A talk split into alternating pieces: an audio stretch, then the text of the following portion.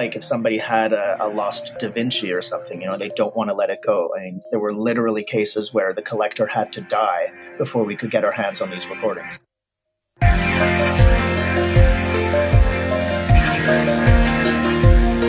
Hi, and welcome to And If Love Remains. I am your host, Mike Levitt, and we are here today again with Dr. Elias Axel Pedersen, um, and we have a special guest, uh, Mark Ainley um, Mark is an internationally recognized authority on the art of piano playing and historical piano recordings. He is best known for his work in discovering unpublished recordings of the legendary pianist. Is it is it Dinu? I saw yes, I, Dinu. That's right. Dinu Lipatti. Lipatti. There you go. See, my my Italian's getting better every day. Which led to world premiere uh, award winning releases of over three hours of previously lost performances by the revered artist. He has since um, he has since his late, uh, late teens authored CD liner notes and magazine articles on a range of pianists of different sensibilities, and he has lectured across North America, Europe, and Asia. His popular Facebook page, The Piano Files with Mark Ainley, is a hub for professionals and amateurs alike to explore great piano playing via recorded recording history. Ainley explores uh, explores, excuse me, explores how historical recordings can help today's performers and listeners better appreciate music written decades or centuries ago. In addition to presenting examples of piano playing that can be radically different than today's norms. And I'm extremely excited about this topic. I'm so pumped to talk to, to Mark. Thanks for being on the show. Thank you for having me. It's a pleasure to be here. Oh, it's, it's wonderful, and and I and and you know I really want to talk to you um, about the subject matter, but but I I'm very interested. How does somebody get into um, historical piano recordings. I mean, that's kind of, uh, um, you know, that, that's a niche. so, Very niche, like, and it's uh, like many, I think, important things in life. Uh, it happened quite unexpectedly and synchronistically.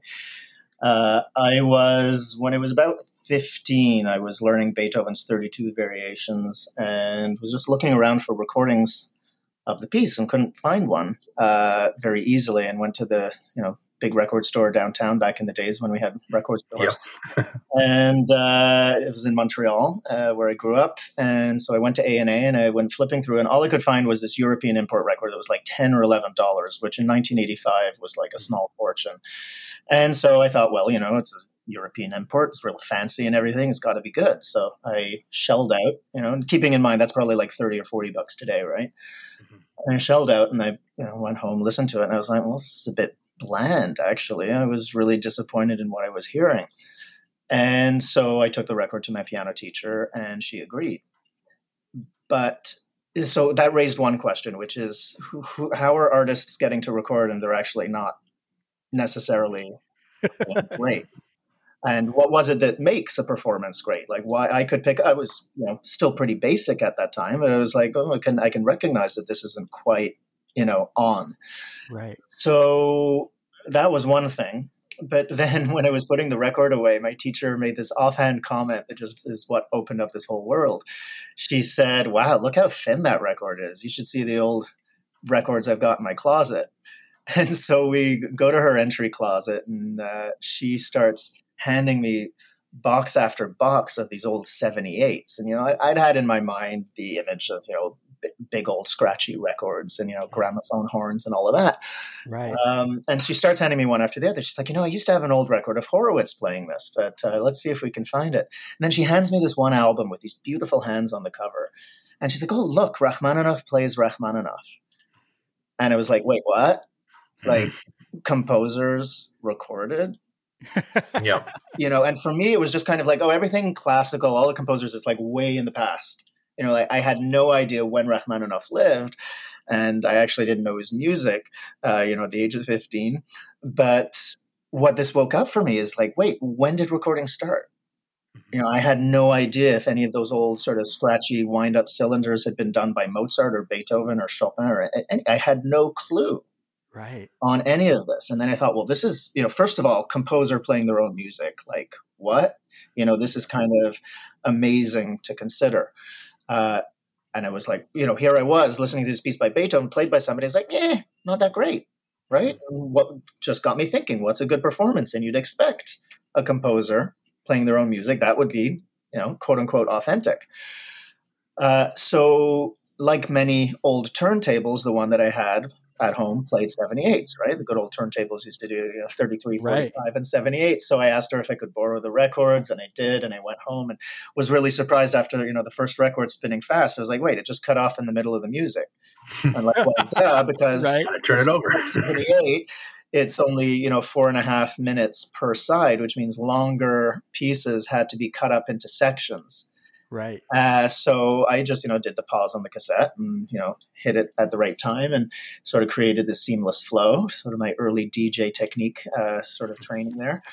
And I was just listening and I decided I just wanted to read about this, you know, because in the days before the internet, there was these things called books that you would get at these buildings called libraries, and uh, where they also had records where you could go and sit in a room and listen in real time because that's how you had True. to do it with no internet, and if you didn't own the recording or want to spend that much on it, so. Uh, so I just, you know, I got Harold C. Schonberg's book, The Great Pianists, which became my Bible, and he talked about a lot of old recordings and pianists who recorded, as well as what to listen for. And so, you know, I took, I wrote down all of these names of these great pianists and would go to secondhand record stores, and flip through these records. And I developed a really good finger technique for flipping through record stacks, uh, much better than I ever was at the piano. But I was like really good at like flipping through very quickly and spotting uh, good recordings. So I started building up my record collection that way, and I was comparing what I was hearing to what he was saying, and training my ears to recognize the differences in performances. And that's basically how this whole thing started. Wow, that's awesome. I love hearing, like, going through some of the history of these people and just all these memories for for myself from learning things mm-hmm. are coming mm. up too. So, mm-hmm. and I think we're of a similar age too. So I remember having to uh, to borrow CD, well CDs, but I remember some early records and uh, and tapes, cassettes. You know, trying to record so you could listen to it on your own mm-hmm. on your Walkman, and yeah, it's, it's going, going, yeah, waiting in the libraries for the for the recorder so you could listen to the right. yeah, I remember those. totally. And then you know, trying to record everything onto one cassette, and then it runs out of time. Yeah, exactly. You know, it's like uh, people, the, the, kids nowadays will have no idea, you know, where they're shaking our fist at the sky. You know. Yeah, the best way to, to rewind a tape, you put a pencil in it, and, and I know exactly. We know all those tricks. Yeah. Yeah, or a pen. Oh. So, so anyway, Mike, go ahead. Oh no, so so so how did that lead into to I mean obviously you, you that that gained your passion that that that, mm-hmm. that really drove um you know where you are today but how did that turn into to what you're doing and and and um um mm-hmm. you know mm-hmm. what what kind of what kind of was was the next part of that process for you well, what I just started, you know, listening to as much as possible, and you know, eventually, back in the days where you know there's pen pals, and one person introduces you to another, there, there was this kind of underground network that I got connected to, and eventually got connected to Gregor Benko, who is founder of the International Piano Archives, who's the one who you know he himself back you know in his twenties uh, got obsessed with Josef Hofmann, who made no commercial recordings after 1923 or 24, uh, but uh, tracked down these live recordings from the 30s and 40s and so on, and was issuing them. And he was an incredible support in helping me in my research, which then turned into uh, wanting to find lost recordings of Dinu Lipatti, who was this great pianist who was revered by all of the musical elite of his time, but who died at the age of 33 of Hodgkin's disease. Um, and never left Europe, but his records were international bestsellers, just the three hours or so that he had recorded. And uh, after his death, in like the period of 20 or 30 years, another three hours had turned up. Uh, fast forward to now, I've added about three or three and a half hours as well uh, to his discography. So that's incredible. Back, back, in the day, I mean, and, and and it was it is like a spy story. Like I mean, we could do multiple episodes on you know just that whole story. The way it's like if somebody had a, a lost Da Vinci or something, you know, they don't want to let it go. I mean, there were literally cases where the collector had to die before we could get our hands on these recordings because they wouldn't release them It was just it's, it's amazing. So uh, so I started exploring, you know, Lipatti was a major focus, but I was really interested in a lot of these artists because it seemed like there was something different going on. There was a different sensibility to how people played. Right. And I became aware, going back to Rachmaninoff, you know, listening to his concerto in 1929 that he recorded, and listening to recordings made in the 1950s, which is only, you know, 20 ish years later and the playing was already different. So I was thinking, okay, so if playing has changed that much in a quarter century, then how far off the mark might we be with music that's 100 or 200 years old? Mm-hmm. So yeah, it, it how much into- is the same of broken telephone? in a sense, right? Where like yeah. generation by generation, all of a sudden, you know, we're get, we're getting further and further off the mark. Mm. It, this leads a lot to, I think, the historical movement or historical performance practice movement, which is really come into its its strength in the last 30 years or so. Uh, mm-hmm. Uh, and that's going back to Baroque and, and classical eras. But you know, there's a lot to be said for it. There are things you know I might disagree with as well, and maybe maybe we'll touch on that. Um, mm-hmm. I, I, just wanted to make a brief thing. You mentioned IPAM, International Piano Archives, and yes. and I actually have a connection with that, but with the um, predecessor. No, not predecessor. The um, successor. Successor to to Benko, which is uh, Donald Manildi, yeah, uh, who's now been there and I know you have a lot of contact with him. And I think that's also one of the ways I first heard about your name was mm-hmm. I was um, researching. I did my master's there. I was researching pieces and listening to different recordings. And he, I would go there probably on a weekly basis, and he'd show me a, a recording I'd never heard of before. Um, and and also they got a lot of collections. I, I remember some of the stories too. He would say, "Oh, I'm going up to New York to to talk with a collector and hopefully buy one of these records for thousand dollars or something." And uh, and then he'd get it. Or I think they had a lock of Liszt's hair, and I, I never saw it, but I heard yeah. about it.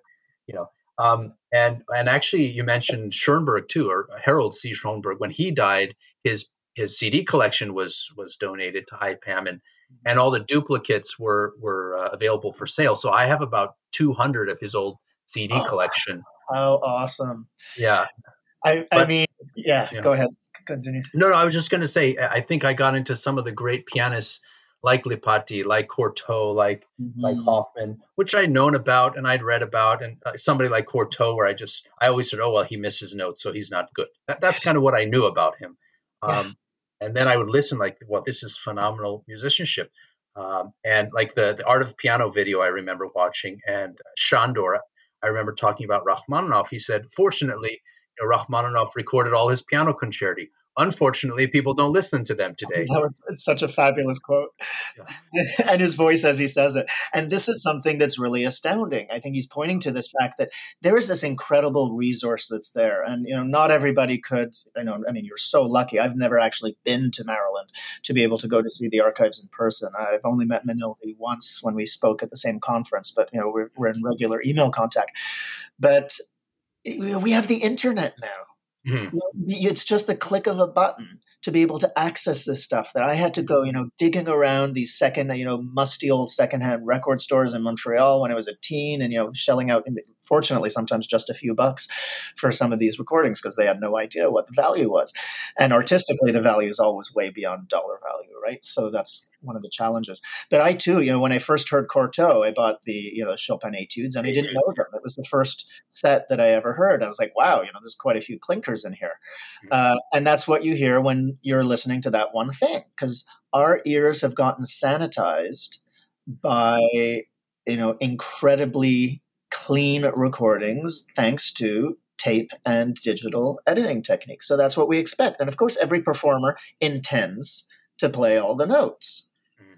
But ideally, every performer also intends to bring something musical to, to the performance, well, bring some adventure and bring some life. Well, and in those days, they didn't care as much about a drop note or so because in the culture it was different in terms of what are you doing in the big picture and they didn't have the kind of editing technology that we have now.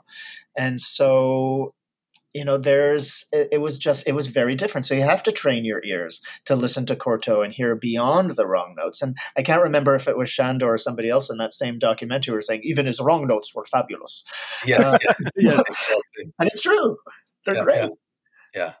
I think that I think that takes us to I want to I got a question. I think this is a good place to to, to bring this in because I think a lot of our listeners might um, be wondering, like, you know, what are you talking about as far as the the difference between how people played before mm-hmm. and and you know I think a lot of people they when they think of a pianist or they think of a musician they see they think of a guy there with yeah. music playing the music that's on the page and and that's what they're doing. Hundred um, percent. And so let's talk about like today's performances versus mm-hmm. before what were what were they focusing on and why did you prefer them before right. um, so in terms of you're looking at a page everybody's looking at the same page so to speak if they're all using the same edition and that's another story mm-hmm. but you know they're all looking at the same page but similarly every actor is looking at the same script if they're doing hamlet and you're not going to expect every actor is going to intone to, or time to be or not to be in exactly the same way with exactly the same emphasis. Mm-hmm. And it would be really boring if they did. But we somehow expect when it comes to music, perhaps because it's we have a different relationship with it than we do with the spoken word. And we understand the nuancing of spoken language differently because it's what we do every day.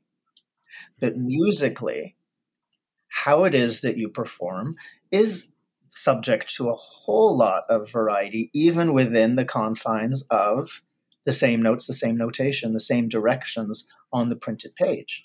So Shakespeare, just by writing those words, he's not suggesting specifically that you should pause between these two words for extra emphasis and maybe make this word louder and so on and so forth. Now, some composers would put certain directions in the score asking you to do that. Uh, so there's two things to this. They didn't necessarily put everything in the score that they wanted you to do because some things were done at the time in the same way that iambic pentameter. You know, if you uh, in Shakespeare, if you ever studied it in high school, which is as far as my Shakespeare goes, you know, da da da da da da da da da. You know, in terms right. of accenting, uh, but you don't actually really talk like that that robotically. It's a general sense of pulse and rhythm. Uh, so you would still be able to pause and to accent and do things. And we allow that in speech, but somehow in music, uh, there isn't the, I think today, the training that there was and the sensibility that there was when people maybe had a direct connection either to the composer or to their lineage or the culture of the time when that was done. And a great example of this is Carl Friedberg, who was a Juilliard professor uh, until 1945 when he was unceremoniously kicked out, who had trained with Clara Schumann, the widow of the composer Schumann, and also to whom Brahms had played through his complete piano music one on one. And so, you know, Juilliard in 1945, who the heck wants this old fuddy duddy, right? Who, you know, who Brahms right. played his own music to, uh, which shows you a little bit of the shift of the sensibility of what was going on in the academic world and uh, and you know musical education. But there are recordings of him teaching the pianist Bruce Hungerford. And Bruce is asking him, he said, Oh, but over here, you know, I, I, was thinking I wanted to slow down a little bit, but he didn't put it in the score. And he's like, Oh, no, he wouldn't, Brahms wouldn't put that in the score unless he really wanted you to slow down. Huh. But he slowed down when he played that for me. Mm-hmm. And he did that, and he says, you know, you don't change the rhythm, but you can you can accent something, or you can pause a little bit. So it all depends how much. You don't take don't change the note value, but you can change. You can stretch the phrase, and yet you know the word stretch still has one syllable. Mm-hmm it lasts longer. So you can do things in a certain way, and there are parameters, and there is the parameter of you know what's good taste and what's not good taste, and those senses change, and this is where it starts getting complicated because when we start looking at uh, do we have to do everything that was done at the composer's time? Uh, there's a lot of different directions we can go with yeah, this. yeah. What does that really mean? so, so, so, what does this mean? But here, here's one piece. So, if you listen to old radio broadcasts or TV programs and movies uh, from the 30s to the 50s, you're going to notice that a lot of them are talking with a kind of voice like this, and they intone in a certain way, and they're all talking. And there was something that was stylistic at the time that that's the broadcaster voice and that's the intonation and this is the way they speak and nowadays if you listen to newscasters one of the things i notice is that they they do this dramatic pause before the last word and they'll they'll pause before a certain word in order to create a little bit of emphasis and what's interesting also is that musically, that's what I would refer to as nouveau rubato, which uh, rubato being that stretch of the musical phrase where you hear pianists nowadays they think that rubato the way you stretch a phrase is just by pausing before the last note of the phrase and then just drooping down and getting a little softer with it but it all it deflates like a balloon. There's no actual uh, musical tension or projection of the line that takes place that way. And it's completely formulaic just like the 1930s speakers are it's it's a formula and the news announcers today that's a formula. And music shouldn't really be formulaic, I think. But the challenges that I'm speaking to here is how much do we go back to what was done at the time in terms of that was done at the time, but is that is the music limited to that? Yeah, mm. I, I, had a quick thing that you brought up about the pause. When I hear Baroque ensembles from the last ten years or so, mm. uh, it seems like the the habit is to go, you know,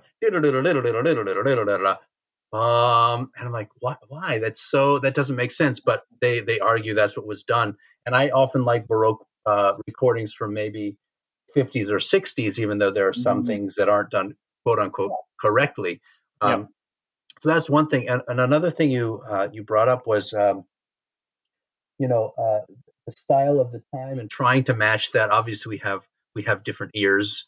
Mm-hmm. You know, we have different uh, sense of time nowadays anyway uh, the internet you know things are just moving faster and we've mike and i have have spoken about that too that our ears and our culture is a little bit different um, so that's hard to to reconcile um, yeah. and thirdly you know you mentioned that friedberg he studied with i think clara schumann who is by the way a composer too so she would have had a direct line to that, that mentality and you know phenomenal pianist so mm-hmm. it's not like she would have had technical difficulties i don't think uh, and would have had to make musical sacrifices. So I think what she would have said would, would really hold some water. Uh, but then the question arises are composers the best interpreters of their work? Uh, and sometimes I would say yes. Sometimes I would say most definitely no. So yeah. what you know, those are a couple things. Uh, I wonder if you could talk to some of that. Yeah, I mean, it's a huge topic because, uh, of course, it depends on their capabilities. And Friedberg, in one of those recordings, says, "Yeah, you know, Brahms did a couple of things that, for me, you know, I, I didn't quite like." Mm-hmm and that's absolutely fine. And you know, but we we revere these people so much and put them on pedestals. So we think, well, how can we say that? Yeah, and I can guarantee you that some of the same musicologists and music teachers who say we should respect the composer's wishes and we should do justice to the composer, and these are you know the composer's intention. These are all catchphrases in our current musical culture that they would actually probably be quite horrified if they heard playing. And these are the same teachers who will listen to some recordings by pianists who knew Brahms, like Ilona Eibenschütz and Carl Friedberg and so on, and say, and one of them did say this once on my Facebook page, oh, well, that sounds dated. Mm-hmm, mm-hmm. Which I said, yeah, I know. So's, so's the music. She, so's the music she's playing. It's over hundred years old. Yeah, exactly. And so, you know, when's the last time you went out and had a wild night, a wild night of mazurkas and waltzes, right? I mean, this is it's we are living in a different time, right? And, and not to speak of intermezzi and ballades, and you know, it's not the same musical time at all. So, when it comes to composers uh, playing, yeah, it's great to know what their intention is. And all of us have intentions, and there's all in any great work of art, there's something that exists that's beyond your intention. Yeah, it's a fine line, I think, between what um, is subjective feeling and and taste because you have to you have to study that and refine it and um, develop that. But but yet who's who's developing that? That comes from your culture and from your teachers. And um, i mean there, there's kind of an esoteric philosophical question there which i don't well, know if we'll ever I, answer. And i think i think also we're we're it's, it's almost like we're all um, reading in Latin. In other words, it's a, it, in some ways it's a dead language from a standpoint. Is we're trying to.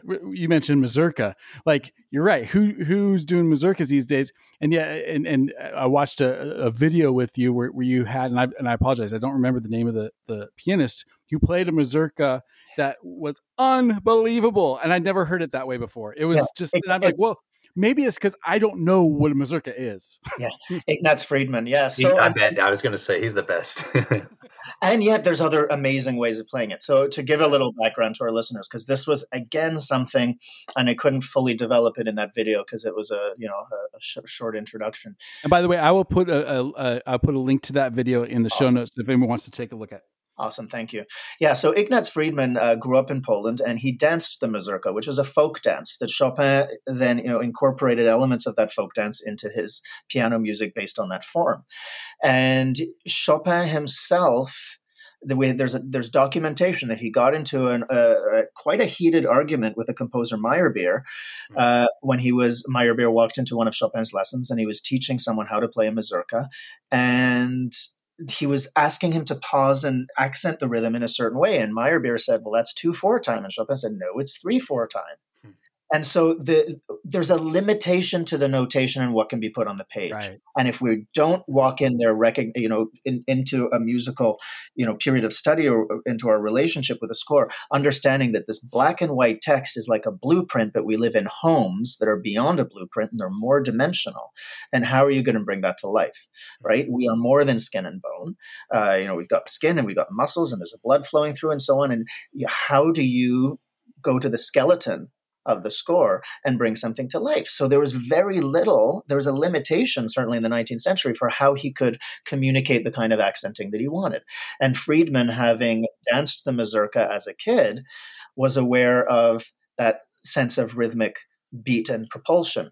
And so in 1930, he recorded a dozen of them, and they uh, are exactly the kind of playing that would uh, cause a lot of academics to run screaming from the room because it's just so completely unconventional to our ears. They're not unconventional to Chopin's ears. And this is the issue that I think when we have uh, somehow there, I think there's an implicit bias that we somehow think that what we believe to be true is true and that what we like is actually the standard and rather than you hear something that you disagree with or is something you haven't encountered before and you say well that's weird mm-hmm. because it's not like what i've heard before so what why do you think that what you heard before is the standard why do you think what you already believe is true? Like it's great for an operating principle to get you to where you're going, but you know, are you saying there's never any learning? That there's nothing else for you to to expand your horizons with? That the composer might not have known something? Uh, yeah. and stand, standard isn't the same as good or right either. Yeah. Um, so it's just what we're growing. And I think this leads to we've talked many times, Mike and I, about the the virtues of studying a certain piece or getting in depth or music in general or whatever you want to say. It could be our our type of music, you know, Western European, but mm. but just getting, uh, I think it opens you up to um, if if you have good training and if you're willing to put in the time and, and, search for these things. And of course, now it's at everybody's fingertips, but I don't know if that helps. I, I think the fact that we dug around for them made it that much more appreciable. Uh, mm-hmm. And we appreciate, I, right. I loved like finding these found. things. Yeah. Yeah, but you know the so the the thing with that again going back to Friedman and then you know looking back on how did compose you know composers interpretations because I didn't really fully answer that question. Um, you know we know that Friedman is doing something in his Chopin mazurkas that it sounds like, based on that testimonial of a real world event from Chopin's life, that he was aiming for. And it doesn't mean that that's the only great way to play mazurkas. And mazurkas were not just danced in the countryside; they were also, you know, done more elegantly and formally. Yeah. And uh, Jan Smeterlin heard them, a great Polish pianist. Uh, he heard the mazurkas in both settings as well. Mm-hmm. And he doesn't accent in quite the same way, but his sense of timing as well is very different and it's fascinating. And then you get Maryla Jonas, who recorded a handful of mazurkas in the 1950s, or uh, late 40s and early 50s. And it's just some of the most incredible mazurka playing ever.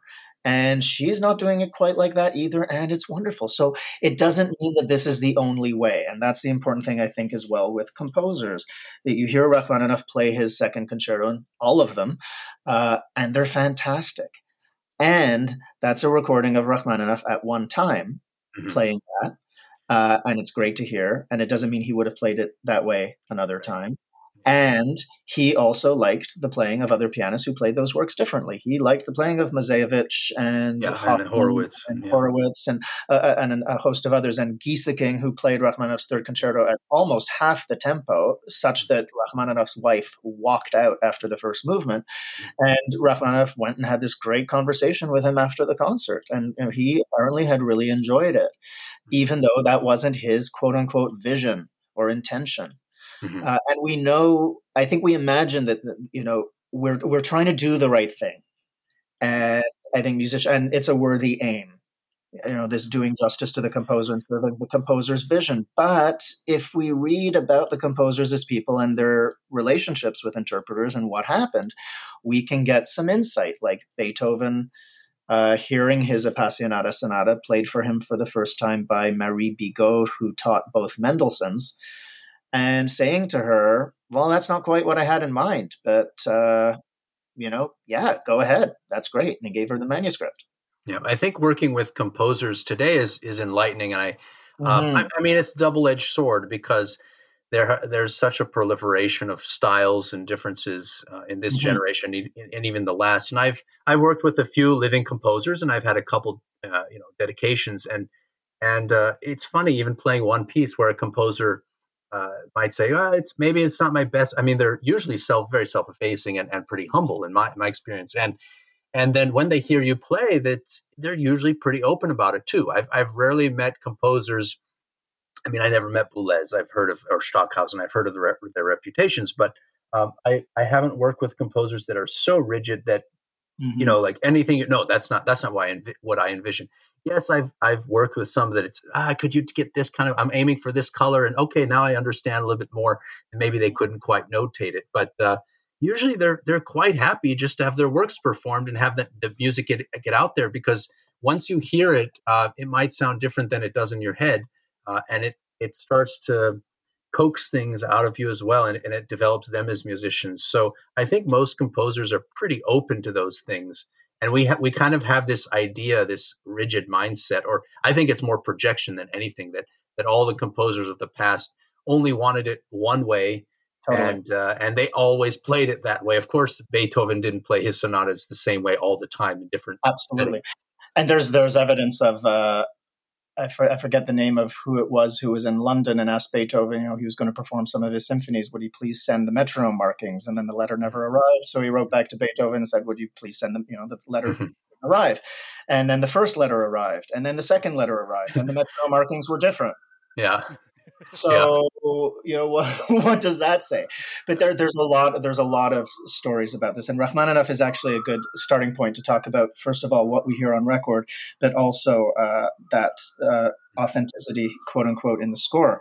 Uh, Georges Bolet, great uh, Cuban. Mm-hmm. Uh, born pianist who then moved to the states. Uh, he was studying in New York and was at, I believe it was in Philadelphia, where they were first rehearsing uh, prior to the first performance of uh, Rachmaninoff uh, in his Rhapsody on a theme of Paganini. Uh, Rachmaninoff, keep in mind, of course, when he's writing a piece for piano and orchestra, doesn't have an orchestra in his studio, right? So he's writing it as he as he wants to.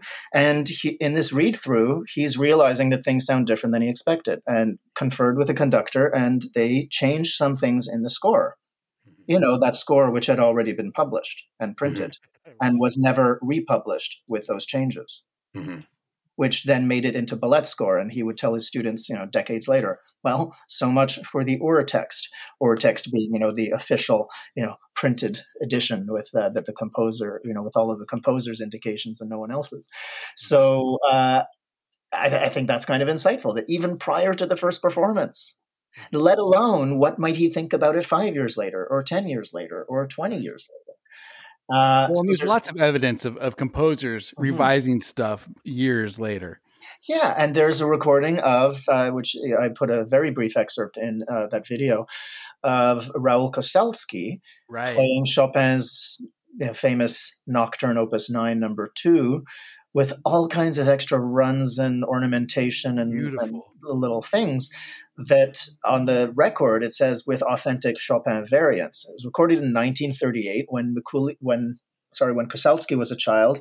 He studied with a pupil of Chopin's, uh, Karol Mikuli, who had apparently heard Chopin play it that way and took notes down.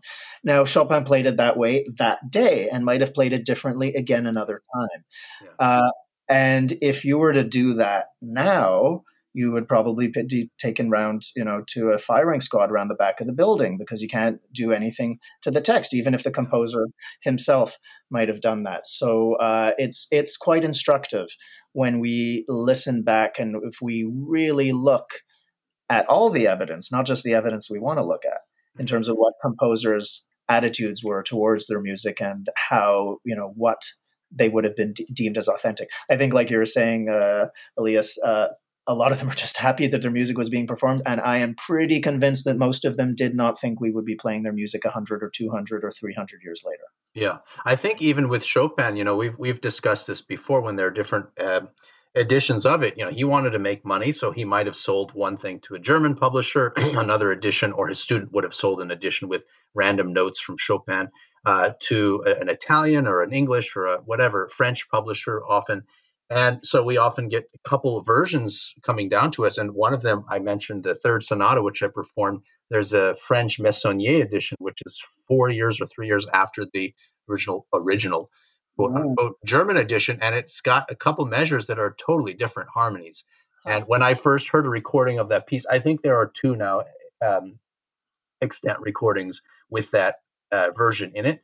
And and I thought the pianist just had a memory slip and, and played something wrong, but then was really good at improvising and came back, you know, on the track. Uh, and then I I saw in the notes in the it was on a YouTube video, and I somebody's mentioned, oh, this is the 1849 Meissonnier. I was like, wow, what? I have to find that, and I've only found a, you know manuscript version of it. But uh, then I included that when I performed it. Um, awesome. Well, yeah, that was one thing. There was something else I thought uh, while you were speaking of. Well, it'll, it'll come back to me, but go ahead. Uh, yeah, I mean, there's just so much to this, right? Uh, well, coming to Rachmaninoff again, and if we take a look at uh, you know the recordings and we expect that their recording is then a fixed document now somebody like carl friedberg actually resisted making recordings and i think he made one he made his only recordings when he was 83 because he didn't he didn't appreciate the concept of one finished interpretation uh, that there's only one right. final version and that's your recording of this and that's the way it should be done which is you know the complete antithesis of glenn gould's whole approach of you know you spend all this time in the studio and working and you create this this one version which is your you know your testament to that piece of music which i 100% appreciate. I think it's i think it's absolutely valid. It's an artistic um, uh, vision or or yeah, and then it's a statement, and you and you produce that, and then it can get be, be repeated, you know, enjoyed and over and over, and it's it's it's it's brilliant, you know. So yeah, why not? And you know that is one of the reasons why Friedberg didn't record. Now Rachmaninoff made a whole bunch of recordings, like ten CDs worth, uh, which in the days of 78s was you know a pretty hard hard process. Um, but there were a lot of people who said that his playing in record was different than his playing in concert. And it's also documented that he refused to allow his concerts to be broadcast, which is why there actually isn't pretty much anything of him in uh, in concert performance. What just came out a few years ago on the amazing Marston Records label. Uh, uh, there's two incredible things of Rachmaninoff. One of them is him in Eugene Ormandy's living room in December 1940, a couple of weeks before the Ormandy was due to conduct the world premiere of Rachmaninoff's symphonic dances. And Rachmaninoff was giving a run through at the piano of, you know, his vision, how he wanted it to be played. Uh, and it seems he was being recorded without his knowledge because the, the sound is quite far and so on. But you hear him playing with way more passion and you know the schmaltzy phrasing and he's singing along with it as well and you hear his voice going up and down and it's way more passionate than what you hear in his studio recordings. So he like many artists might have treated studio recordings as a temporary thing. This gives people a chance to hear the music. They get to hear the performance you know? Uh, not that he was only into commercial things but that's one of the things that guarantees that people are going to like your music hear your music go here go to your concerts um, but it wasn't a replacement for the live performance, and that's why he refused to allow himself to be recorded in broadcast. Yeah, although there, I have it, to say, with Rachmaninoff, I find that a lot of people with him, or even somebody like Michelangeli, and, and mm-hmm. occasionally with um, uh, with um, oh my god, the uh, Italian Pollini, that yeah. they say, well, they're they're cold or they're playing as austere, and I, I don't find Rachmaninoff's playing cold at all. I just yes, no. it's very steeled sometimes and steely yes. and, and driven, but boy, there's a lot of passion in there. It's just restrained passion. It's more, yeah, I know, and there's something to that, right? And Moiseiwitsch would yeah. play, I think, a little less. Uh, you know, he definitely patrician is one of the words that's often used, and but but not with the same steely, you know, steel fingers with velvet gloves kind of thing that we hear with Rachmaninoff. But it's still like pretty like off the wall, uh, like off the charts kind of passion that we hear when he's uh, playing in Ormandy's living room. I mean, it is yeah. really a whole other level. And I, I had a, a, preview of that. I did the promo video for Marston, and I literally woke up in the middle of the night, two nights in a row, to have to listen to it again because I, wow. I was so completely flabbergasted by what I was hearing. That it's like you are like a fly on the wall in this private situation, hearing this great composer playing completely uninhibited and it wasn't meant to be captured, but it was. And it does reveal a different sensibility and makes you wonder okay, you know, like we don't discount his co- commercial recordings, but recognize for any of these artists, because a lot of them said this, that what you hear on record is them on record and it's not them in concert. And we, I think, in our current cultural uh, time, we tend to think that a concert is just like a recording, but in person. Right, right and it is and it's yeah. just that they should play the same way and it should be just as clean and just as sanitized and you know and when you look at how recordings are made where and where microphones are placed i mean i don't know what this whole situation is of you know sticking a microphone inside the piano where your head would never be and underneath and all around and uh, as opposed to just you know a, a pair of mics placed appropriately the way your human ears would be placed, uh, capturing and then reproducing. Like you listen to 1950s EMI recordings, uh, those are, I think, perhaps the most incredible piano recordings in terms of sound quality ever. And they were not, experience, yeah, yeah, and and they were not sticking, you know, the microphone into the piano. So people have gotten this skewed perception of what the piano should sound like and what live performances should sound like. And then you go to a real concert and say, oh, well, the piano sound is it's further away and I can't hear it in the same way and it's not not as good. And I'd rather listen to a recording and I'd rather hear the right notes and not hear people crinkling you know, little cough drop wrappers and stuff, which, you know, of course, none of us would like. Although at this point, you know, a year into COVID, a lot of us would yeah. just like to be at a concert anyway. Right, right, right. please get some of that? but, uh, but I think that we have to recognize that artistically as well, the record might still be a shadow of what some of these musicians did in concert. And uh, we know from you know Myra Hess's statements and some of her live recordings, uh, Moiseiwitsch as well, Lipatti also. Uh, you hear these artists in different circumstances, and sometimes you hear something really quite different. Uh, so I think that ties into also there isn't necessarily just one way for any person to play a given piece of music or in general. And I think if we're if we don't have this sense of aliveness and evolution and shifting our interpretations and the styles and the reality that performers are human and might play differently, and you know, it it all gets very complicated. And musical performance is not. I don't think it should be rigid. And this is this is the the the, the part the underlying issue to all that we're talking about. And where and i think you mentioned about asking the questions you know there's a lot of questions here and we don't necessarily have the answer. And i don't think we can necessarily arrive at an answer and our culture is not good at asking a question and letting the question hmm. be there be without an answer. Right.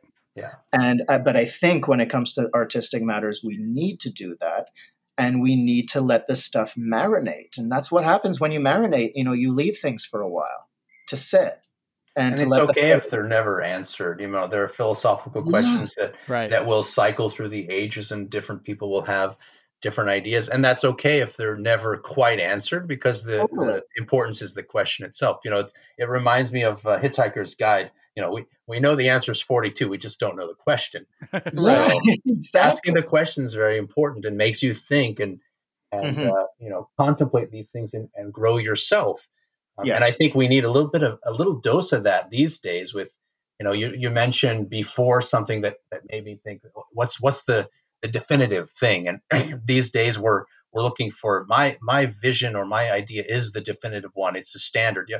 Well, maybe in your small bubble in the culture yeah. it is, and maybe you're also misinformed, or you have just different data that you're going on, or you're not looking. You know, there's so many aspects of life that could be enhanced and improved if um, we were a little bit more open, thoughtful, introspective, questioning, and, and understanding of others, I think that comes through through music. Um, mm-hmm. So, and I think seeing well, I think it through a, the eyes of all these composers and pianists is, is very helpful. Uh, go ahead. I think as I was just going to say, and I think um, as well, I'm curious about your take on this, Mark, as well. Um, you know, what what would you say maybe to a a young artist, a young pianist who who you know wants to wants to create their own artistic vision, um, you know, but maybe maybe feels a bit confided or uh, uh or uh, you know constrained locked yeah constrained locked in to to what they've been taught. Um, you know how can we open people up to to these ideas? Well i think the first thing is to listen and to listen to a lot of different performers playing and not you know i used to have my preferred approach right? And Lipatti was the musician who really appealed to me because he had a he had a more objective stance and it was very clear and the way he plays. It's very architecturally clear but it's also uh, you know there's still plenty of emotion and there's a that technically it's it's absolutely masterful. Yeah. But I came to appreciate a lot of different performers. And i just did a uh, I did a recorded a program where i featured 12 different pianists playing the first movement of beethoven's moonlight sonata uh, with timings ranging from four minutes and one second to seven minutes and 25 seconds. Mm-hmm. And every one of those performances is fantastic. Mm-hmm. So I, uh, the issue is when we come, oh, that's the one. That one's better. That one's better. Sure, it might be better in different ways, but what if there's no better? What if there's just all of these wonderful ways? And then if you listen at the very least to a variety of interpretations and start to figure out where your personal sensibilities lie, you can have a very all of your reasons can be perfectly valid as to why you like one more than another. Uh, and I recently uh, guest lectured at a at a class at UBC here in Vancouver uh, online and uh, played excerpts of three different versions uh, just from that first movement. And the three people who spoke up each liked different ones for different reasons. Mm-hmm. Fantastic. I, I wonder a couple things if pedagogically uh, that that could run some risks of just you know a 12 year old that just doesn't have the, the yeah. experience and yes. you know listen to these 30 recordings uh, they won't even be able to pick up some of the things no. so so I know it. it. depends at what age we're talking about. So I wasn't definitely speaking about 12 year olds. I was thinking more about people who are at the university level and an sure. advanced level. So I think though that you know it's like anything you you learn structure and then you learn how to relax with the structure. Yeah. But you need the structure first. Yeah. Right. So I think so too. Yeah. Uh, so I think that you, you you need to and you need to learn how to follow the rules and you need to learn that you know what this is you you pay attention to the, you do pay attention to the score first actually because that's all we have to go on first and then we learn okay so how do you feel about this mm-hmm. one of the issues though comes from when uh, teachers are teaching a student to feel a certain way but it maybe isn't how they feel and this becomes challenging because then the teacher is actually teaching them to lie yeah, hmm. yeah. in their musical that's, performance because that's not actually how they feel. But, I think but the, asking questions is important in teaching the kind of mm-hmm. Socratic method. Yes, totally. Like, why did why did you do that? Not as apparently in a video of a famous teacher doing master classes on Beethoven sonatas, and somebody he said, "Why did you do that?" He said, "Because I thought it sounded better." And the, you know, this famous pianist teacher was absolutely apoplectic that somebody should do something that they liked.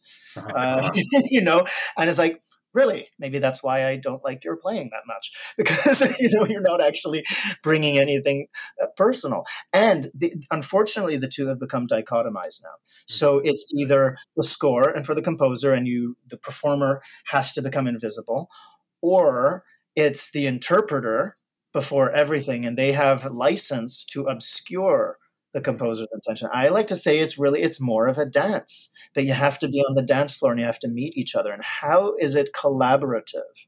And how does Brilliant. the interpreter bring uh, their perspective truthfully, not based on ego, based on, well, I can do what I want because I'm a performer. Um, that's not it at all. But you still have to have something behind it. You have to have some intelligence and some training. And it ideally some understanding of the culture and uh, a little bit more background. Uh, Edwin Fischer uh, was a great pianist who he made the first ever recording of the Bach Well Tempered Clavier in the 1930s and was a great uh, Beethoven interpreter. And he wrote in his book on Beethoven sonatas that uh, he himself was an avid gardener And he said, You can't just have sterile soil, you need bacteria. Like you need to bring something alive. You need to create the conditions so that something can come to life. Mm-hmm. And if you you have to show up to the score where you have this raw materials and you have to bring something into it to to bring some life out of it. So ideally it's not injecting into it per se, but you're drawing something out of it, but you have to show up.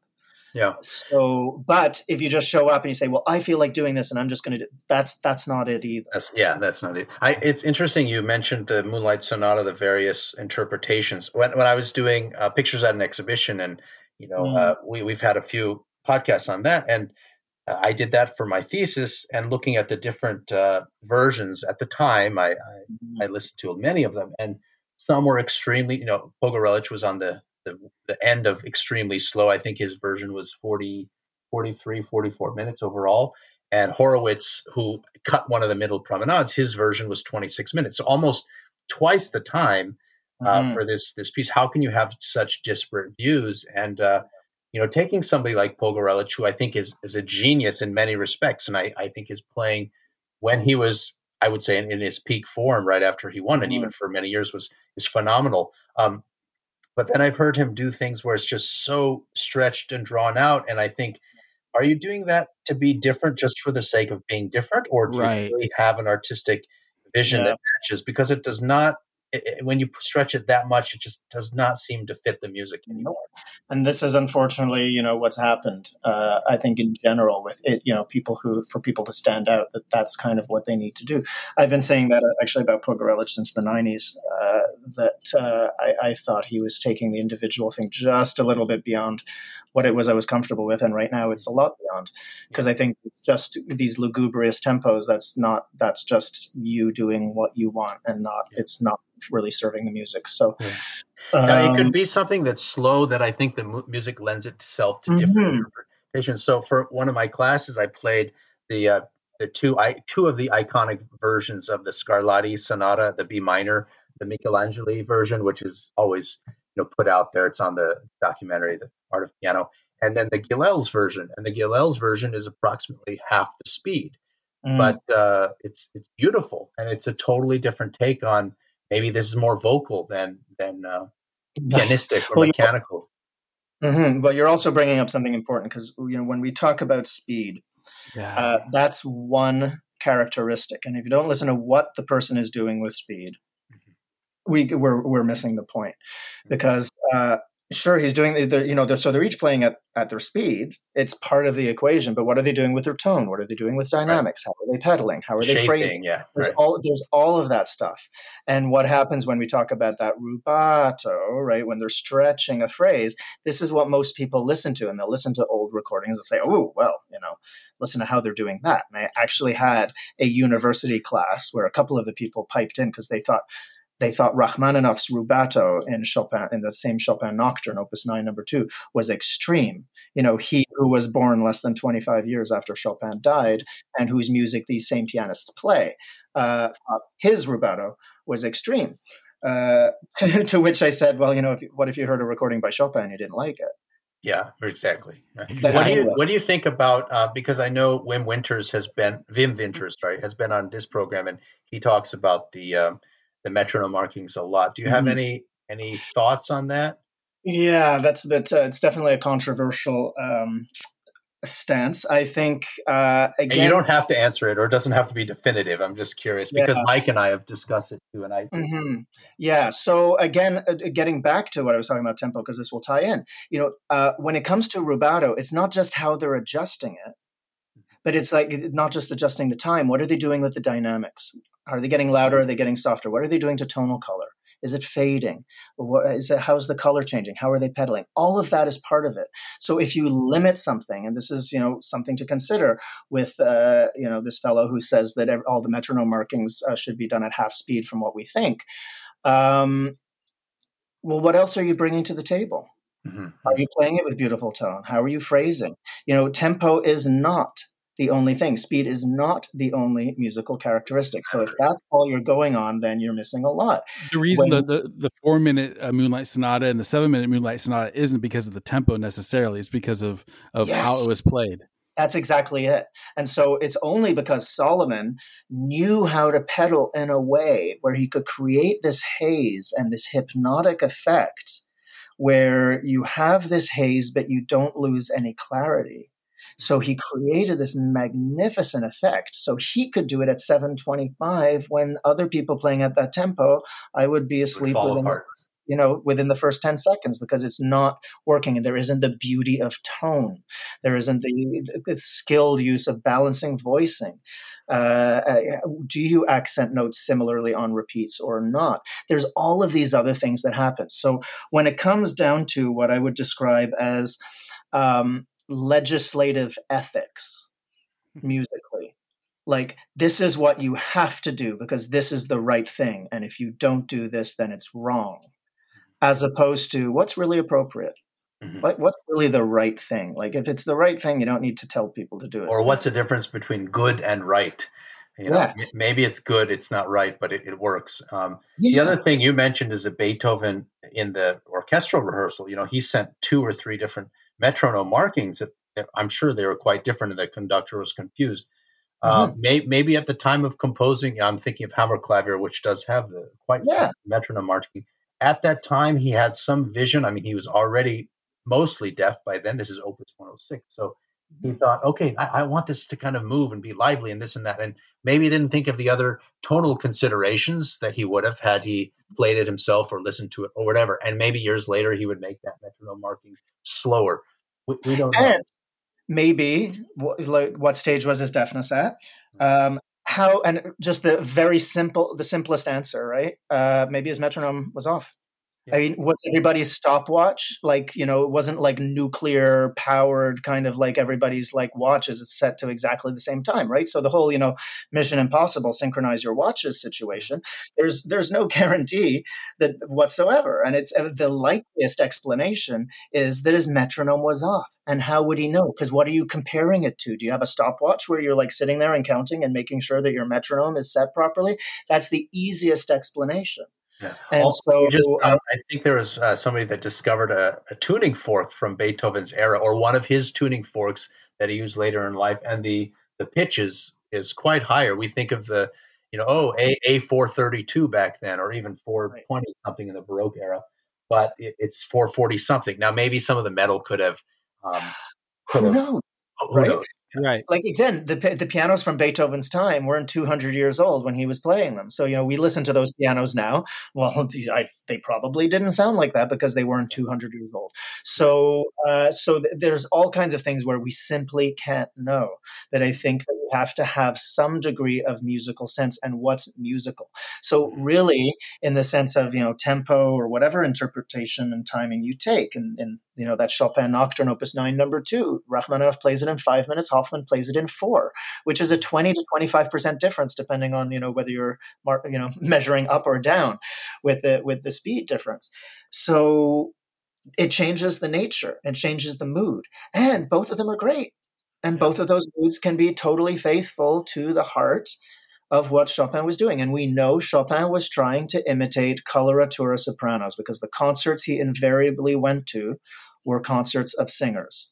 And so this is the bottom line. Like if you don't think contextually, then you're missing the point. Right. Is the phrase at a singable tempo? Mm-hmm. Yeah, if the voice, the voice is the most. Tempo, yeah, that that's that's what it is. So how would it breathe? And how were any of these composers trying to create this voice? And with an orchestra, it might be a much bigger than human voice. And so here's this power. But how is it communicating something? And also, what's the emotion that's in there? Right? And so presto means fast, and there's going to be some lively and vivace and so on. So if you take that down to half of the speed, sorry, but it's not presto, it's not vivace. So for me, that theory goes out the window. Mm-hmm. So uh, and you're saying that no fast music was was ever was ever written. Which I think is is not true. Well, unless you bring something else to the table, where it's like, how about articulation and and fast dynamic changes, and then yeah. it will sound fast. Then I I, I could yeah. you know buy it a little bit more right. for sure. But again, it's not a hard and fast ethical you know, this is there is only one way this is the one answer this is the one rule and this is where i say also that you know these historical recordings are a starting point for this conversation but they what they give us that other written testimonials don't is an actual experience to hear the performance the actual air that they were breathing that they were in the room yeah because right? if if you listen to um not Lamond what's the um uh, Frederick, you'll remember his name. Very old Chopin player, but one of the first that recorded etudes. Um, uh, oh, uh, Robert Lortat. And I, uh, not him because he's a little too obscure for me, but somebody mm. pretty famous. And and I think of um, him recording, let's say, in the 1930s, and he would have heard people play it that that either knew Chopin or you know studied with Chopin. So, so well, Francis Planté, I don't know if he's Planté. That's it. That's it. Francis yeah. Planté. And so, so he just recorded a few. He recorded just a few etudes and some other works for about an hour. So he was ninety at the time. It was nineteen twenty. Yeah, yeah so born- he's he's already playing them maybe slower, but they're still quite fast and uh, pretty agile for his age. So yeah, he was also ninety. So you know he's not going to play Opus ten number as- seven or Opus ten number eight at the same speed that he would have done fifty years earlier. So that is where you know if you again if you don't take context into consideration, then you know there's you can't, you can't bring musical insight to, to the conversation because you're missing the big picture. So I, I think that, that that's part of it. But then you listen to him play Opus 25 number one, it's absolutely yeah. gorgeous. And even Opus 10 number five, he's very agile yeah. uh, for somebody who was 90. You know, and 90, let's also keep in mind, in 1928, somebody who was 90 is more like 110 now. Right. Like 70 was old back then. And you hear a lot of pianists who are 70 who sound, you know, in worse shape than Planté did back then. Uh, you know, and he exclaimed in rather a colorful, uh, a colorful French word at the end of his recording of one of those pieces yeah. because he was not playing uh, quite to his uh, desired, with his desired uh, flexibility. So we can't take again all of those, you know, everything that somebody did on record as their final version. We have to look at the context. Yeah. We have to look at how old was this person and yeah. when was this done and what conditions and mm-hmm. so on. I, well, I and, and, what oh, and what ahead, are they sorry. trying to say? I, I think and, and Elias and I have talked a lot about this as far as there's also the audience to consider from a standpoint of uh, you know uh, the the audience that that listened to Rachmaninoff in the 30s is not the same audience that's going to hear Rachmaninoff in 2021. Mm it's going to be completely different they're they, they've heard and, and and and not just not just culturally like like you know they, they they've they've heard rush along with you know what i mean but along mm-hmm. with but but but also just they're used to hearing it in a certain way and i'm not saying they're used to hearing it in, in the correct way or the right way or or, or anything but mm. what i'm saying is that they're used to hearing something that is in a certain way and so when you listen to a rock it's almost you you can't turn off that you can't turn off that bug. It, it, uh-huh. it, it's it's done. It's it's cooked into you the. You can't unknow it. Yeah. Right, right, right, and uh, and I think that's a whole other aspect to this this that, that we're discussing here is is the audience, the the um, the consumers of this music, the, the Mark Ainleys of the of the mm. world that are listening to this. You know. Mm-hmm. I mean, you know, the fact is that we've. as individuals already from the beginning we're going to have our own inclinations and our own preferences and then there's you know what do we learn and how do we listen to more you know my tastes have changed mm-hmm. and i like certain performers more now than i did before and other ones that i liked more before you know maybe i don't like quite as much and that's all fine and it's part of the process so i think if it if it's you know if we stay too static and too rigid then we're also missing out and so uh, I think one of the interesting things, though, is to consider, you know, why do why do we like things a certain way? And what what if I did hear something that was different from what I liked? And if I had to argue, if you were forced to argue, what's what's one or two or three great things about this performance that actually might be uh, different from your taste? If you can find it, you're starting to open up your ears and your minds to different ways of doing things. That's the idea in debates. If and and I love this. Like, name one thing you like about your opponent. You know that that's mm-hmm. very useful and very helpful because it brings people close. You look at similarities instead of instead of differences. I have kind of a big question, and it's a bit of a subjective one, and you can go not just either way, but both ways on it. And mm-hmm. and then one thing I'd be curious to get your take on. The overall picture is we have a lot of recordings. We can't not have them anymore. Uh, and what's the is it useful is it useful to have many recordings and all of this access at our fingertips? Has it or has it ruined um, live concerts? You know, I would say after this pandemic, the the need for live concert concerts and interaction is even more obvious, and I think people have seen what it is to have a, a dearth in, um, in culture and cultural experiences. Uh, and and also nowadays things can be tampered with and things can be um, can be copied so precisely. I, I, just watched a documentary on art, you know, and the whole the whole art world, which is sort of um, I'm talking about the very very high end stuff, which uh, is sort of a racket and sometimes tax haven ish but um, you know people can can copy that. Now now we have photocopiers. You know, what mm. what's the point of having an original painting? What's the point of hearing a, an artist play in concert especially if you're going to hear candy wrappers and if you're going to if they're mm. going to miss notes? Um, so is it, is it useful to have the recordings or is it more detrimental? What are the pros and cons and then maybe your take on the joyce hatto scandal just very briefly because you probably have a bit more or you have a lot of awareness of that. Uh, mm-hmm. I know mm-hmm. maybe we can end with that sort of discussion. Yeah. So yeah, lots of. I mean, gosh, all, all, all of these topics. I mean, it's a great conversation because we could, we can we could be talking about all of these. We're definitely going to have to have a part two. I think. Yeah, that would be, that would be awesome. Uh, so recordings versus concerts. I mean, they're they're not the same thing. You know, it's not the same thing if you are in the same room in real time with the instrument with the actual sound waves coming out of the instrument in the room, and it's something never to be repeated. Uh, you know, I'm, I'm, taking actually a Yale University's course uh, online, uh, the science of well-being, and one of the things that's fascinating is that uh, what brings people more pleasure than the things that they spend money on is the experiences, mm-hmm. and there's tons of data supporting this. Experiences are intrinsically more valuable, and one of the things that makes them more valuable is the fact that they disappear and that there's a finite end to it. So I think there is something too, if you think back in your life, like all of the, you know, what are some of the meaningful things that have happened and, and so on, a lot of them are probably going to be experiences. Yeah. And if it was from a thing that you bought, it was the experience with the thing that you bought. Like me buying, you know, Josef Hofmann's Casimir Hall recital and finally finding this and then sitting down in my parents' living room and listening to Waldstein and wondering if somebody had uh, put something psychoactive in my drink because I couldn't understand what I was hearing. Mm-hmm. And I still remember where I was in the room and looking at the speakers and seeing his face and thinking, what is going on here? Because this is completely different from anything I'd imagine. So there's the experience of that that stays. And I think the experience of the concerts, I have a number of them where I can still remember. And that was, you know, the, that in the moment magic. And the issue with recordings is we can have that experience over and over again, but it's also neurologically, there's the reality it's not the same when you listen to something a second or third or fourth time. It's not right. the same as the first time. Often but gets worse. It, it, often, but not always. Sometimes you can deepen your appreciation. And there are recordings that I've heard, you know, dozens, if not hundreds of times. And my appreciation has you know still it's the, still there or it has deepened and so uh, so it's the problem again comes down to either or as opposed to both and yeah uh, I, I, think, think, that's cultural too when you talk about experience versus a thing i mean uh, my generation maybe and I, am not i'm a generation x not really millennial but i think millennials spend more uh, mm-hmm. on on experience than on things and my generation and certainly the boomers spent more on things and Mm-hmm. Uh, that was that was just uh, I think product of the time as well. Um, For sure. So that yeah. But um, but the Joyce Hatto so uh, yeah. actually before I get into Joyce Hatto, um, you know, so I I don't think it's either or.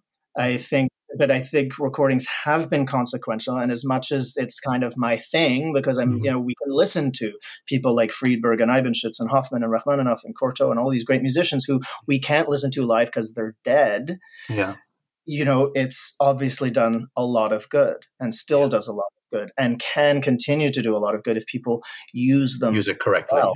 Yeah. Um, but uh, I do think, however, that recordings probably precipitated a shift in our perception of music and what music is, mm-hmm. because it did turn it into a product which you know there's always been commercialism in music we sure. can't think it's just in 20th century i mean this was happening in chopin's time and liszt's time and you know paganini and all of you know and paderewski is paderewski had more uh, endorsements than lang, than lang lang yeah you know so, so, it should be it should be known that this is not just a new thing that pianists endorse products so uh, but I think they did shift things to people being able to hear themselves objectively, which can help. But it also, I think, leads to this whole notion of you know what is correctness and what is a permanent statement, and our relationship with things being permanent versus ephemeral.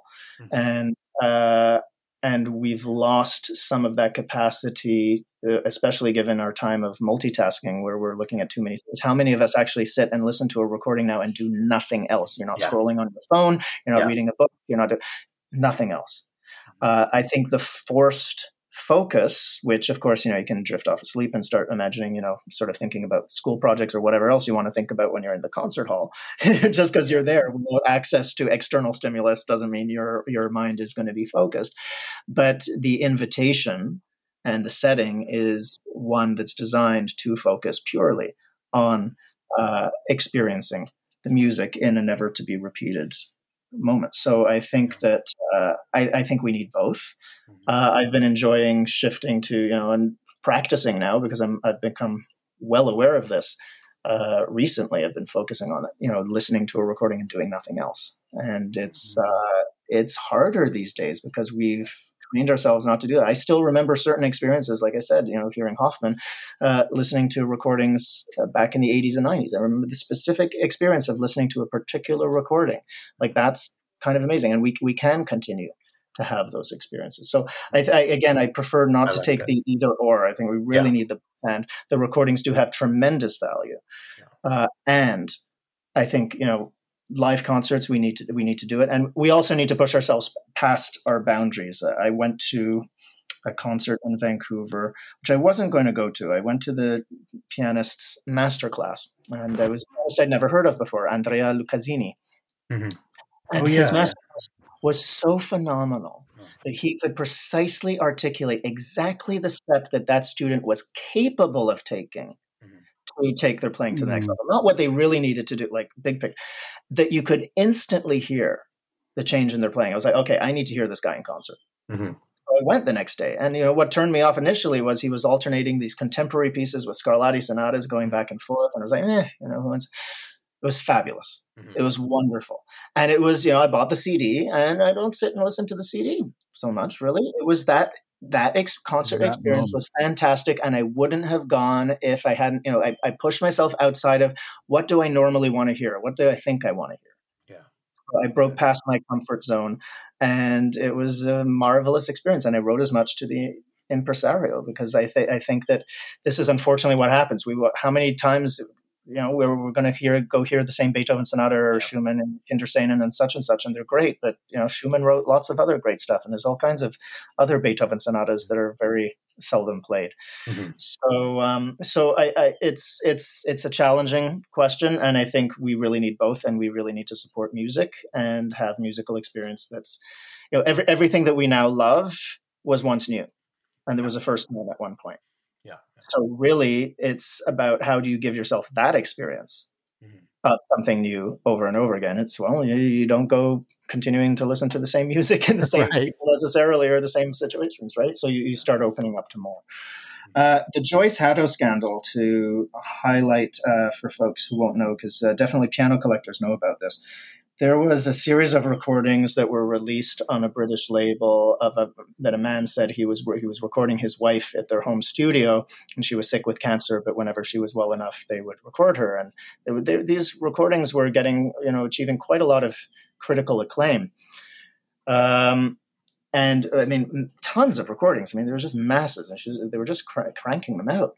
Mm-hmm. and uh, I actually know a lot of people who were really close to the yes. situation. Yeah, me too. including, including the fellow Jed Distler, who entered, put the CD into his computer, and iTunes recognized the recording as being of a different pianist. Oh. But see, that happens with me all the time with even my CDs. Happens. That's so. right. It still happens. But then he compared and he's like, well, you know, some of the speeds were a little bit different. So the guy was adjusting the speed of them and he was doing some kind of tinkering and changing the acoustics. But essentially, he was ripping off other people's recordings. And I actually know, just an FYI, that that was uh, the recording of the trans- Liszt Transcendental Etudes. I know the pianist, I knew the pianist yeah. who's now passed away, whose recording they'd ripped off. Laszlo oh, Simon wow. was uh, living in Tokyo when I was living in Tokyo in the 90s. and uh, I met him in 1995, and I have an autographed copy of the original CD that Joyce Hatto had, uh, you know, that her shyster husband had ripped off. So uh, more and more investigations were done, and it was found that basically all of the recordings were forged. Now, Alan Walker, who I've heard you refer to for his Chopin biography and his Liszt biographies, he used to work at the BBC uh, and was responsible for producing pianist broadcasts in the 1950s. And he said that Joyce Hatto never passed any of the BBC auditions. He remembered oh, her. Wow. wow. So she wasn't good enough to broadcast on the BBC. So uh, you know, she she had a case of nerves. She might have been a fine pianist, but again, this is something that happens. People are human; they can't always, you know, pull themselves together to be able to perform under certain conditions, which is why some people like, you know, Glenn Gould preferred being in the studio and he felt more free there. Other artists feel better in the concert platform than, you know, in a studio without people and a red light going on. So, uh, so it's going to be different. But uh, what the Joy, the Joy Hatto scandal was fascinating because uh, some of it was, you know, there was a marketing story mm-hmm. that was really appealing, you know, that somebody was uh, she was sick and she was playing at home and da da da, and, and it, that that seemed to color people's perceptions. Well, they wanted to believe it. Yeah, and I mean the playing was great, but it just it wasn't her. But the unfortunate thing that happened, and this also shows, and people will use this to uh, to denounce critics, and you know, there's again, you know, the truth is more middle ground. That some of the critics who had given bad reviews to some of the recordings that Hatto had ripped off Gave her had reviews. given positive reviews to when she played it, but it was the same recording. Yeah, just altered. So, yeah, yeah. But but again, two points. It was altered, so it wasn't the same recording in a way. Uh-huh. And when you're listening to things in a different circumstance, uh, you can hear things differently. So you might hear the same recording on different occasions. You know, I now have an appreciation for recordings that I once didn't. Like I named about, you know, first time I heard Cortot uh, playing Chopin Opus 10 number one. I was like, ah, come on, what's with all the clinkers, right? And then I, yeah. now I love it and I wouldn't give yeah. it up. Yeah. So, um, so it was it was interesting because it showed, you know, it, it showed it revealed a number of things but it, uh, I think that it is true that we're, um, you know, what we see, what we hear, what we're told can impact how it is that we hear. And in fact, Dinu Lipatti, the, the, pianist who, uh, you know, I'm, I, I devoted so much time to, you know, the, the predominant story that was told in you know record and CD booklet notes was how sick he was, and at his last recital he couldn't play the last Chopin waltz, and oh, you know, it's just like this Hollywood drama. And he went and he played this, you know, Bach chorale, and then he died three months later, you know, and uh, that colors how it is that you hear his recordings. Mm-hmm. And then you hear his one Ravel performance, yeah, uh, Alborada. He, what Alborada del Gracioso, where he just tears the piano, like how there wasn't blood on the keyboard. There is, you know, with, with this glissandi, the what he's playing, he just rips it to shreds. And I was like, well, hold on a sec here, folks, because he wasn't always sick, obviously. you know, when you listen yeah. to this, and but I'd heard people say, oh, you know, yeah, Lipatti was a bit of a lightweight uh-huh. because they had this perception of based on what they heard. His last recordings were made in a small studio on a short, possibly on a shorter piano and was his uh, less tiring program, quote unquote, as he called it, because he, those were the works that he played to sort of be able to play when he was sick. So, based on that, they form a perception of who this person is. And so, you know, we base our perceptions based on an artist's recorded repertoire, like Edwin Fischer recorded Bach and Beethoven. Well, he's a Bach and Beethoven and a Mozart pianist, you know, so he wouldn't be playing Chopin and Medtner. Sorry, folks. But uh, Medtner said that the best performance he ever heard of his second sonata was Edwin Fischer in Paris in the 1920s. Into the 1950s, Edwin Fischer was playing Chopin sonatas in his programs. Mm-hmm. Yeah, I think of Claudio Arrau as when he was older, playing some of the late Beethoven sonatas, maybe slowly and uh, lugubriously, mm-hmm. but just beautifully. But then you hear a, a version from the 1920s of his Islamey, and it's like holy crap like what a what a technique he that he had. Yeah he, he wasn't even, this old man no, exactly. And you know, he went through this whole change as well. And you start to hear the shift more in the late 40s into the early 50s. But you listen to stuff in the 1920s, it's very, very different. Mm. And even more so, there's a film about Liszt that was made in South America in which he literally acts. Yeah, yeah. as well as playing at the piano. I love and it. it showed up online literally a year or two ago. And his playing there is like it's like the best Arrau that I've ever heard. It is so passionate and volcanic and it's just like unlike anything of him in record even those early recordings mm. sound flat compared to what he was doing here so this is the challenge that we you know, we we form these perceptions of who these artists are based on sometimes a single performance or a few performances or you know maybe just their studio recordings but we haven't heard them in concert and we're, we're limiting and it becomes the same thing for any piece of music that i've heard three people play this and this is the way i like it but you know you haven't heard x y or z play it and you might be missing out yeah. So it's like uh, actors it, get pegged for certain roles, and then it's hard to see them in another role. Right, uh, all know, the time. Cifra Cifra was known for his Liszt and only playing Liszt, but his Scarlatti and Bach are some of the best I've ever heard. Say, I was just going to say, and that's actually when I when I if I ever show uh, Cifra at the university, what I do is I start with a video of a Scarlatti sonata, uh-huh to show the sensitivity. And then I play the video of the Liszt Sixth Rhapsody, where you see his his hands are moving faster than is humanly possible, and yet you're watching it happen. it's right. like how is, how is this happening, right? So that you get some context, so you don't just think you know he's this circus freak as people tend to tended to think, and you listen to him in lyrical passages. I mean, he's phenomenal. Yeah. phenomenally sensitive artist. So he has absolutely been miscast. And I know from relatives and people who knew pianists how uh, you know Stefan Askenase was really annoyed at being typecast as a Chopin pianist and you listen to him play Beethoven in concert is marvelous Malcuzynski's daughter told me about how uh, her father because he was Polish and was famous for Chopin how he hated mm-hmm. being typecast for that and how when he dared quote unquote to play Bach in recital you know I remember when he was learning this piece he remembered he was you know trying to go against this this this stereotype so, uh, well, some people I think use that as a selling point. Now you hear a lot of. Uh, mm-hmm. first of all, it's it's the foreign pianists. It's always looked towards. So if somebody's coming to town, oh, they're from Italy, they must be great. It's like there are plenty of American. I'm I we're in Arizona. Plenty of American pianists that are great. Uh, oh, he's Russian. He must play Russian music well. Well, maybe yeah. not.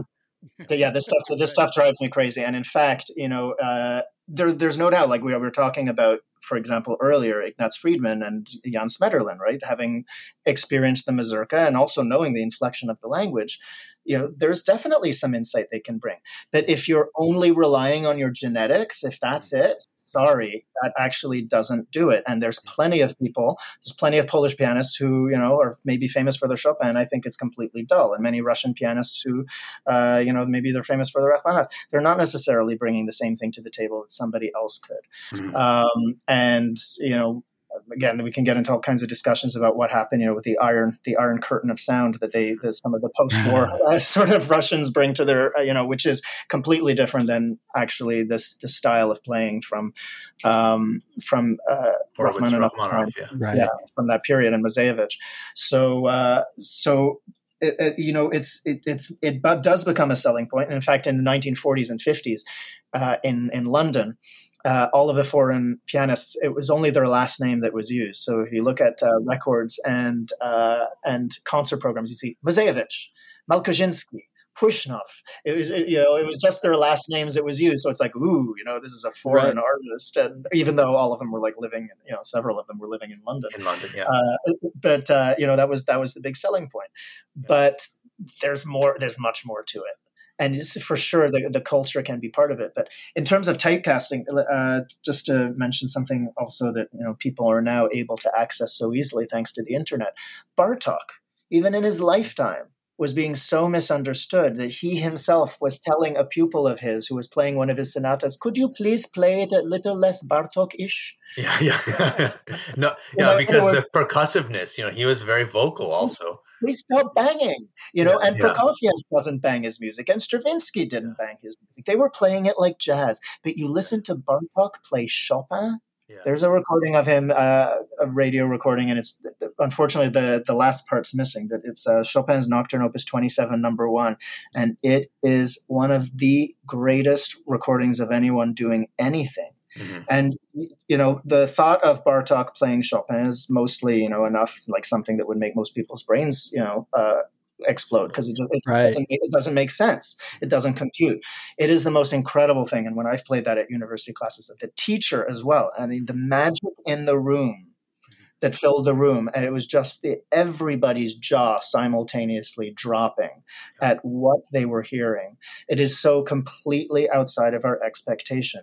And i think we really might consider again if we could hear chopin play if we could hear beethoven play there might be stuff that's just so completely different from what we expect. Yeah. And you know drum roll please you know we might not have liked all of it but I think we might be willing also to then revisit. And I think that's the main thing that I think people should do in listening to any of these recordings. At least revisit why your preferences are your preferences. I'm not saying you have to change them, but consider why you like a certain style of playing, why you like a certain approach, and what if this what if that? well and by listening to those it forces you to ask those questions like like once you're you're confronted with something that you don't like you have to then ask well why mm-hmm. You know, and, and it's it hard. It?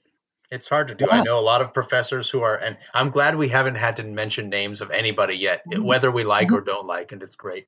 Yeah. But you know, there are a lot of people out there who are comfortable and been teaching for a long time, and you know, they have a, certain idea of what something should be played like, and you know, that's that's it. And if you played this Bartok recording for them, maybe they wouldn't change their mind. Well, okay, so you know, I've developed what I've had for 50, 60 years, and that's that's how it is.